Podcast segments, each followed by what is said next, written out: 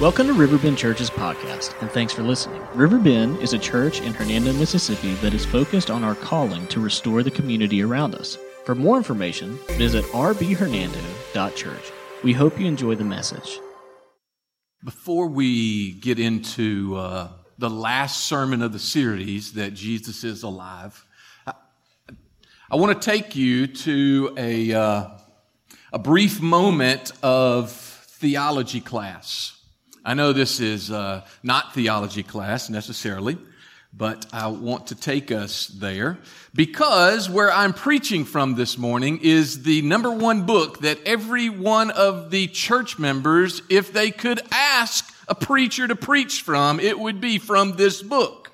And every one of us, pointing to myself, preachers, want to steer clear as far away from this book as we possibly can the book of Revelation. So turn to Revelation chapter 1, and we're going to look at uh, verses 1 through 3. I think verse 1 will be on the screen. And then I want us to, but before we get there, I need you to pull up Acts chapter 1, because we're going to look at that too. So Acts chapter 1. All right.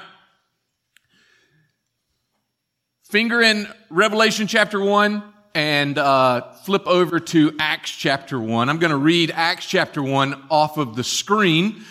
and here's what I want you to see, and I want us to kind of be wrestling with over the next 20 or 57 minutes while I'm preaching. There's a difference as the books are being opened as to who not just the main character. The main character in every scripture, Genesis through Revelation, is Jesus. Okay? But there is a difference in the audience that one is writing to. Luke wrote Acts, John wrote um, the book of Revelation, but there is a focus as to why they're writing. And so I want us to try to see that and hopefully help you and me as we read verses out of a book like the book of Revelation. So here's what Acts chapter 1 says. In the first book, the first book that Luke is referring to is Luke. Okay? So Luke wrote like Luke 1 and then Acts is like Luke 2, but it's to the same person, Theophilus. He says, I've dealt with you all that Jesus began to do and teach. So in Luke, he dealt with him in all of Jesus' life until the day when he was taken up after he had given commands through the Holy Spirit to the apostles whom he had chosen. Verse three. He presented himself alive to them after his suffering by many proofs, appearing to them during 40 days and speaking about the kingdom of God. Luke is opening up this book. And as he opens up the book, he's telling them, Hey, here is the book. It is the Acts of the Apostles. That's the title of the book. And from that point forward, Acts chapter 1, verse 1, all the way through those 28 chapters of Acts, he's focusing on everything that the apostles did. Now, fast forward in your Bible over to Revelation chapter 1. And here is how John opens this book. Revelation chapter 1, verse 1, he states this the revelation of Jesus Christ, which God gave him to show to his servants the things that must soon take place. He made it known by sending his angel to his servant John, who bore witness to the world of God and to the testimony of Jesus Christ, even to all that he saw blessed. Blessed is the one who reads aloud the words of this prophecy, and blessed are those who hear and who keep what is written in it, for the time is near.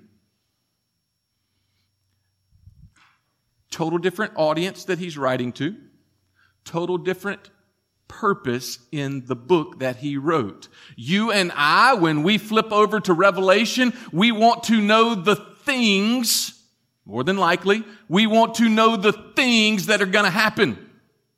What in the world is happening in Revelation chapter 12, 13, and 14 when we see some trumpets, some seals, and all that junk happening? What is happening? You missed it. That is a vivid picture of prophecy that is to come. But the reason that he wrote the whole of the book is there in verse number one the revelations of Jesus Christ. The whole reason he wrote the book is to portray who Jesus is. And if you and I get our focus and our attention off of him, you and I miss the reason that John wrote Revelation. So, flip over to Revelation chapter 19. We skipped 18 and a half chapters. Y'all are good students. And now we begin our sermon. I was standing in line with the family at my favorite place in all the world, Disney. Exactly. But I was standing there, and we, we were all standing there, and we were about to walk into a new ride that they had, and that ride was soaring. And we were standing there with hundreds of others in the heat, soaking wet because the afternoon rain shower had just come through and it was now humid again. And we were waiting for the doors to open. And finally, when the doors opened, we were ushered into a segment in that building and we were seated there on that ride and it began. There was not a huge amount of anticipation other than some chatter outside the building, but once inside the building, it began. And when it began, the floor dropped out. The screen came on and you felt in a panoramic view, you felt as if you were flying across the heartland. You were riding front seat on a roller coaster. You were the driver of a NASCAR. You thought you were there. And it was all unfolding in front of you. That ride did not disappoint. If it would not have been a 57 minute wait, I would have ridden it again and again and again. There is some anticipation when you look at Revelation chapter 19. We're going to pick up in Revelation chapter 19 verse 11 and I'm going to read for us verses 11 down through the end of the chapter, verse 21. And as I read it, I need you to understand there's a ton of items that have already taken place. Namely, a huge amount of seven years of great tribulation has taken place. And now Jesus has called his church home. There in verses 6 through 10, it's called the marriage supper of the Lamb. The bride has been presented in front of Jesus. They are celebrating that marriage. And then in chapter 19, verse 11, something happens as John looks into the sky. He sees this. Then, after seeing all these other things, the tribulation, after seeing the saints in front of the throne, then I saw heaven opened. And behold, a, a white horse. The one sitting on it is called faithful and true. And in righteousness, he judges. In righteousness, he makes war. Verse 12. His eyes are like a flame of fire, and on his head are many diadems. He has a name written that no one knows but himself. He's clothed in a robe dipped in blood. And the name by which he is called is the Word of God. The armies of heaven, arrayed in fine linen, white and pure, were following him on white horses. And from his mouth comes a sharp sword with which he stri- is to strike down the nations. He will rule them. He will rule them with a rod of iron. He will tread the winepress of the fury of the wrath of God, the Almighty. On his robe and on his thigh has a name written, King of Kings and Lord of Lords. Then I saw an angel standing in the sun, and with a loud voice he called to all the birds that fly directly overhead, Come! gather for the great supper of God to eat the flesh of kings, the flesh of captains, the flesh of mighty men, the flesh of horses, their riders, the flesh of all men, both free and slave, both great, uh, small and great. And I saw the beast, the kings of the earth with their armies gathered to make war against him who was sitting on the horse and against his army. The beast was captured and with it, the false prophet who in its presence had done the signs by which he deceived those who had received the mark of the beast and those who worshiped its image. These two, the beast and his false prophet, they were thrown alive into the lake of fire that burns with sulfur. The rest were slain by the sword that came from the mouth of him who was sitting on the horse. And all the birds were gorged with their flesh. Father, as we look at this passage this morning, Father, may there be anticipation in us. Anticipation of a day that is coming quickly. Anticipation of a day that will definitively show Jesus, you being king. Father, in this room today, there are those who are believers. There are those who are questioning. There are those who are skeptics. There are those who would state that they are unbelievers. Father, would you show yourself strong to every single one of us in this room? May truth triumph this morning. And may we see you for who you are, the King of all kings, Jesus, and the Lord of all lords, alive and coming again. May you speak this morning, I pray, to our hearts, to our lives, to draw us close to you. I ask it in your name, Jesus. Amen. Two points this morning as we see this coming unfold. The first point is this about his coming. The, the return is happening. Exclamation point. It is happening. The return of Jesus Christ is happening. Not just period, exclamation point, exclamation point, exclamation point, all capital letters, however you want to tweet it, text it, state it. It is happening and it is happening soon.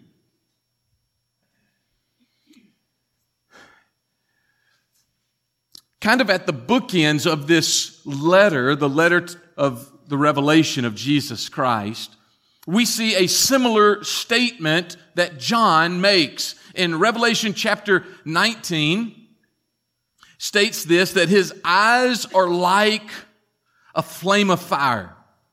And on his head are many diadems. If you were to go back to the first chapter in the book, and you were to look at how he is described there in verse number 12 and following it says this, Then I turned to see the voice that was speaking to me. And on turning, I saw seven golden lampstands. And in the midst of the lampstands, one like the son of man, clothed. How is he clothed? He's clothed, he's clothed in a long robe with a golden sash around his chest. The hairs of his head were white, like white wool, like snow. Listen, his eyes were like a flame of fire, and his feet were like burnished bronze, refined in a furnace His voice was like the roar of many waters, and in his right hand he held seven stars. From his mouth came a sharp, two-edged sword, and his face was like the sun shining in full strength. A very similar picture of Jesus in chapter 1 and now here in chapter 19. And also in chapter 1, just a few verses before I read, where I started reading, it states this, Behold, he is coming He's coming with the clouds and every eye will see him, even those who pierced him. All the tribes of the earth, they will wail on account of him. Even so, amen. You're like, Brian, I thought that his coming was going to be like a thief in the night. It is. I thought that his coming was going to be like two people were in the, in the field, both of them working side by side, and then immediately one was left there and another was gone. It is. But his coming, his second coming is pretty much in two different phases. One is he's coming for his bride, and then a second, as is written of here, he is coming with his bride. He comes for his bride before he comes with his bride. How much time is in between? How do you see the vivid pictures of Revelations chapter 11? 12, 13, 14, 15, 16, 17, and 18 unfold. Some say that there's seven years in between them. Some say that there's three and a half years. Some say it's right after each other. Spend some time studying. And then spend some more. And maybe even, yeah, go ahead and spend some more. We'll let that be debated. But it does come in two distinct ways. His second coming is that he is in the sky. He gathers his church. They are raptured. Those that believe in Christ, they are raptured up to meet him. And then here, as we see it in these verses, he steps foot on the ground. You're like, how can everybody see?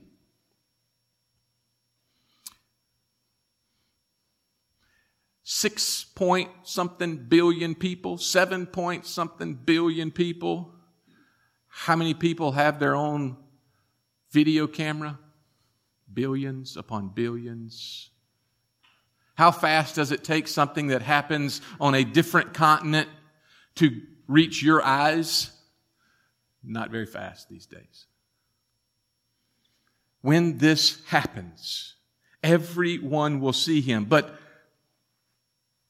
Who's everyone? Read those verses once again. Everyone will see him. And the, those that pierced him, those that pierced him will wail. All the tribes of the earth will wail. Everyone will be divided. Those for him and those against him. Those on his side and those opposing his side. And those that are opposing his side will see him past and present and they will wail at the sight of the king. He's coming. He's coming in the clouds. It's happening. John is writing this, and as he is coming, in this closing letter, he makes this bold, emphatic point.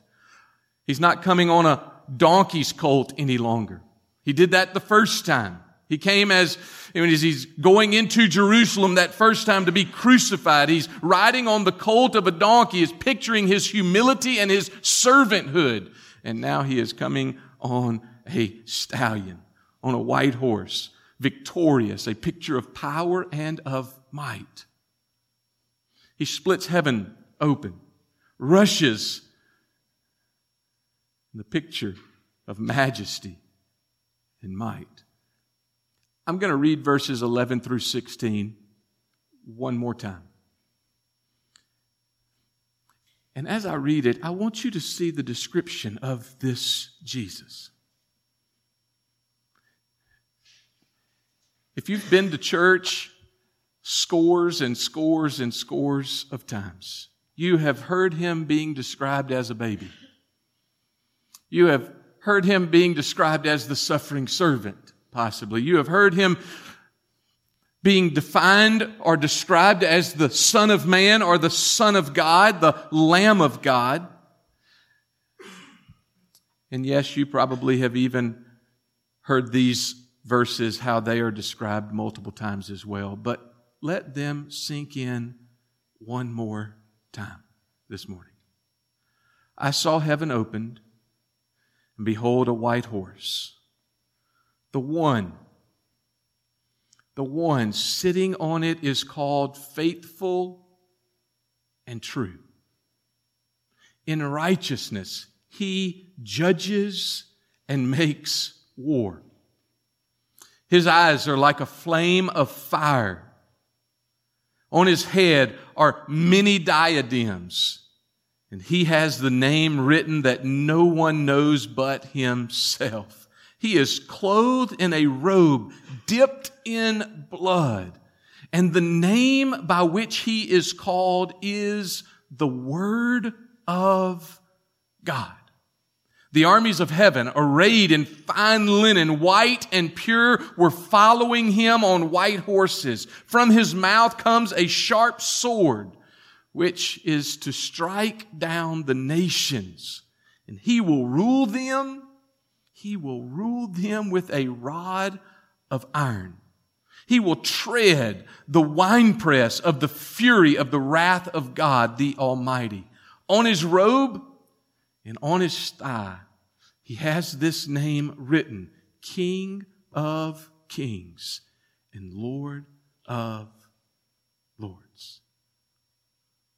How's he described? He's described as faithful and true. Have you ever been promised something by your parents? Ever been promised something by somebody and they didn't come through on it? If that were the case, how did it make you feel when they didn't come through on their promise? It, it made you question them, made you question their trust, the trust that you had in them. Here is one described here as faithful and true. Every promise he has ever made you Every promise that has ever come out of his mouth has been done. Everyone. He's never let you down. He has met you at every point of your journey, the way that you needed him to, in the moments and the time that you needed him to, to provide for you and me. He is faithful and true. You and I live in a day where it is screamed rightly, rightly, numerous ways and numerous times. It is screamed social injustice. Do you see how he's described? Those next, that, those next words, that next phrase, in righteousness. Not just in fury, not just in, in the way that you and I want him to, but in righteousness he judges. There is no injustice in the way that he judges. I was listening to a sermon a couple of weeks ago and just this little point stuck out. The, the preacher, Danny Akin, was preaching and, um, and as he was preaching at uh, Southeastern Seminary, he looked out in the audience and he said, Hey, some of you, I know you haven't been to church. He was talking to the family members of the graduating students. He said, You haven't been to church in 20 years because the last time you went, you were hurt. And I'm sorry for that. But when Jesus shows up, here's what he said when Jesus shows up, he will not hurt you. He judges in righteousness. He, he doesn't bully his way. No, he says, Hey, here's who I am. Here's what I've done for you, sir. Here's what I've done for you, ma'am. Would you come and love me for who I am and what I have done? He judges in righteousness. He also makes war in righteousness. It is a righteous war that he is leading against the enemy, against the beast, the false prophet, against Satan. His eyes are like a flame of fire, and they are looking through you and me even now. You can't hide I can't hide my thoughts from him. You can't hide your thoughts from him. You cannot hide your actions. You cannot hide your words. He sees everything. Yet in seeing everything, Riverbend, in seeing Friday night at uh, 957,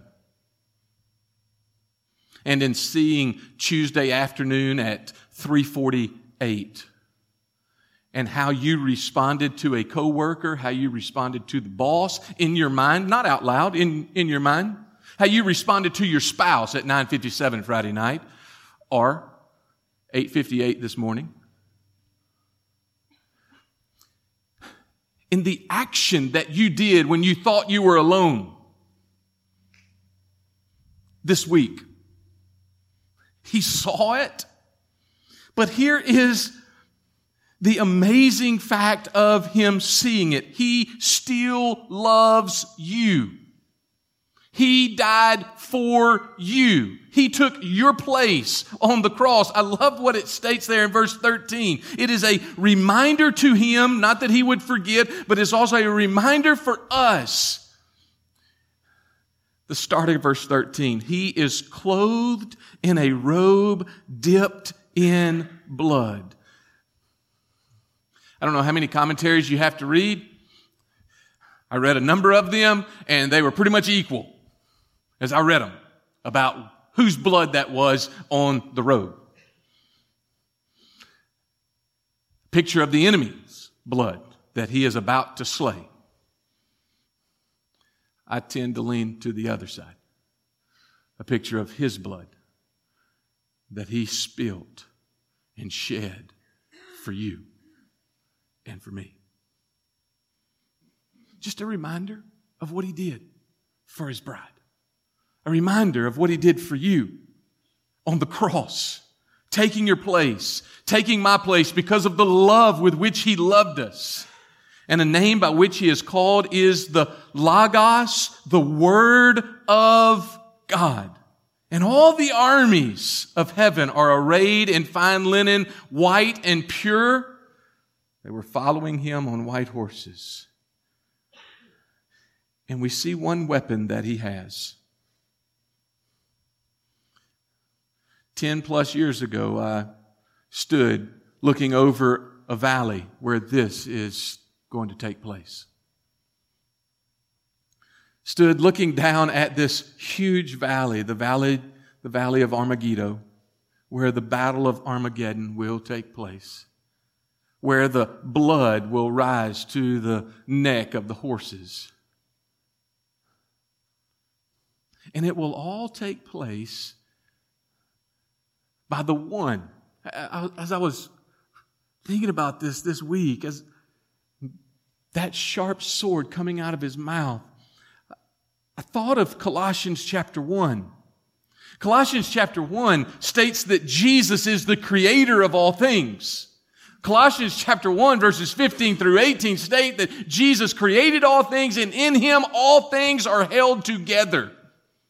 The one who created everything, the one who is keeping everything together is the one who is going to speak and death will occur. For the host of the armies of this world, they will be slain. Blood will be spilt by the word of Jesus.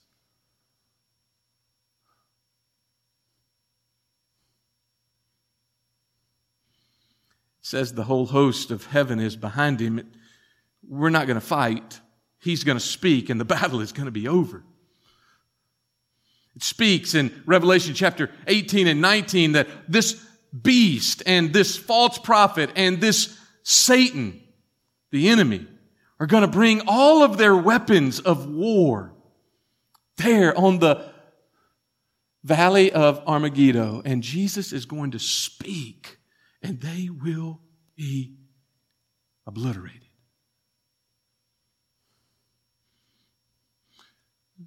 So, Brian, what, what do you want us to understand from this first point that this return is happening Sir, don't be lulled to sleep. Wake up and smell the coffee, so to speak. The signs are all over the place to grab your attention to see that He is coming back and He is coming back soon.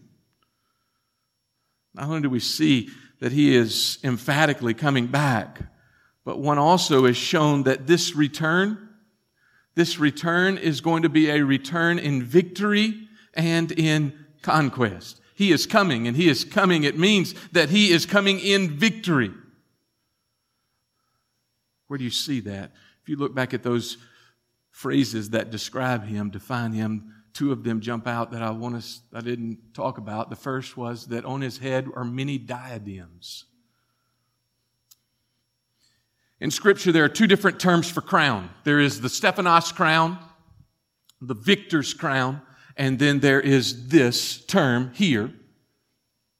The term here is diadems. It's the crown of royalty. It's regal. It has numerous jewels in this crown. It's the crown of a monarch that has already taken the throne. One that would be worn to show how great that monarch is. And this monarch, Jesus, has a crown that has many diadem on it. How many? Many. Not just one. Not just a couple. Not, not the crowns like the, the, the jewels of the queen or the king of England. No, no, many died. The highest, the most glorious, the most majestic royal monarch is wearing a crown. And then from his mouth comes this sharp sword. Reminds me of Hebrews chapter 4 verse 12, speaking of the Word of God, and His name here is the Word of God. And then there's this phrase that says he's got a name that nobody, no one knows but himself. Brian, what's that name? Nobody knows it but himself.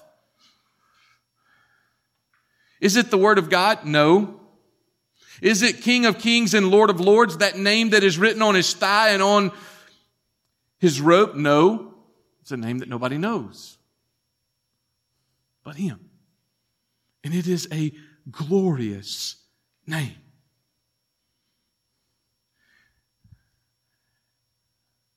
He's coming in victory. He's coming in conquest.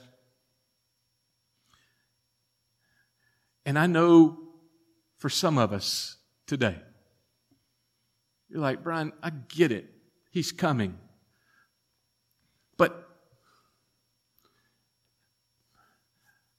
But he may be coming six months from now. And, if you look at my bank account, the finances won't even get me to six months from now. He may be coming six years from now.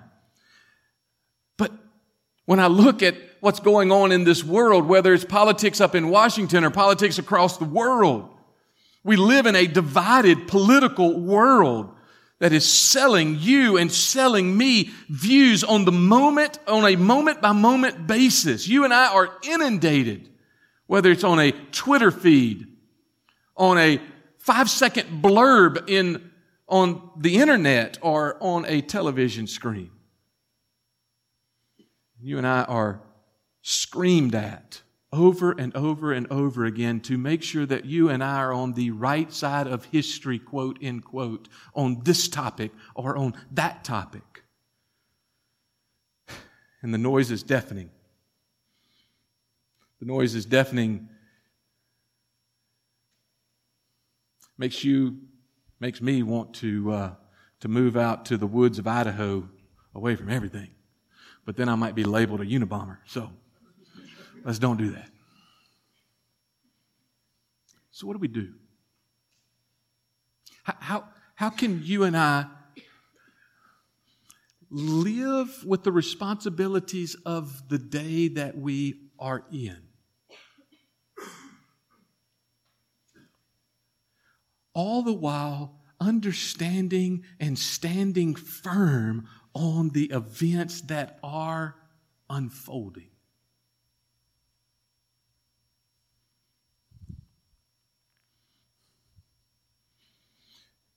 It is easy, sir, Riverbend, it is easy for us to say we believe this and compartmentalize it in this side of our brain and go about life. As if, yes, we believe it and yes, it is going to happen, but I have to deal with this work project. And I have to deal with this for the last four days of school. And I have to deal with this so that bread can be on the table and clothes can be washed. It's easy for it to remain compartmentalized until you come into a room like this periodically and scripture is opened to a passage like Revelation chapter 19. But let me close it this way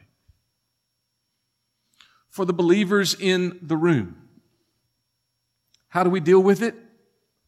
I wrote down a couple of statements for us. Look for his coming. In the first century, Paul wrote to a group of believers in a town called Thessalonica. And he said, Hey, he hadn't come yet. You, you haven't missed it. And for 1900 years plus, we still haven't missed it, but look for his coming. And also, live for his coming. Students, live for his coming as you finish up school and as you start summer break. Parents, adults, live for his coming as you go to the workplace, as you come home from the workplace. Live victorious, live glorious, live in might because you are His. But also for the unbeliever, the skeptic, or those who are questioning how should you live? Understand this that the King of Kings, the Lord of Lords, is coming. Not just a king, not, not, not a lowercase L Lord. No. The Lord of Lords, the King of Kings is coming. And when you see Him, sir, ma'am, you need to be prepared. You need to be ready.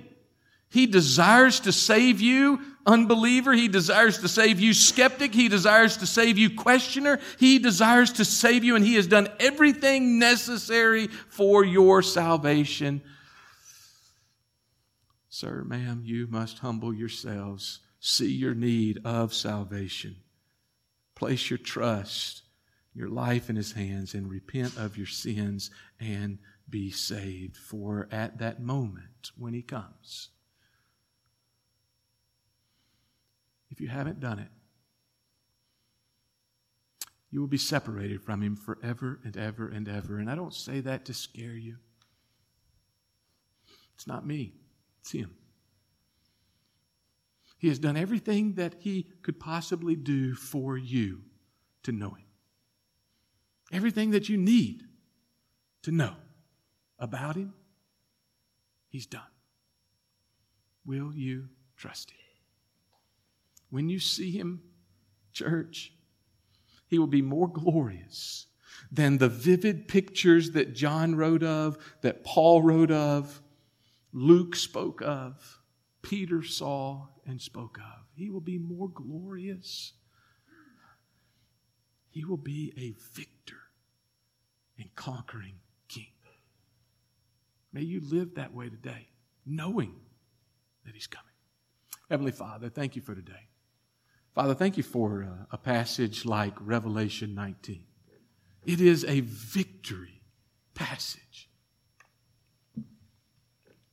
God, may we stand in that. May we live there.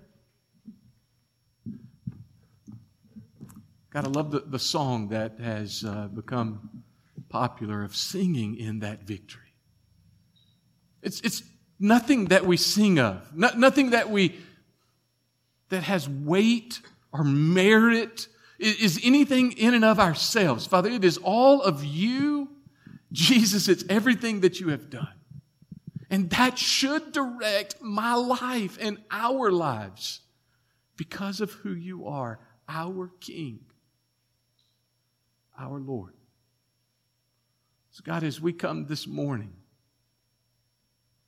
we stand and we're, going to sing of you, of your name, of your worth.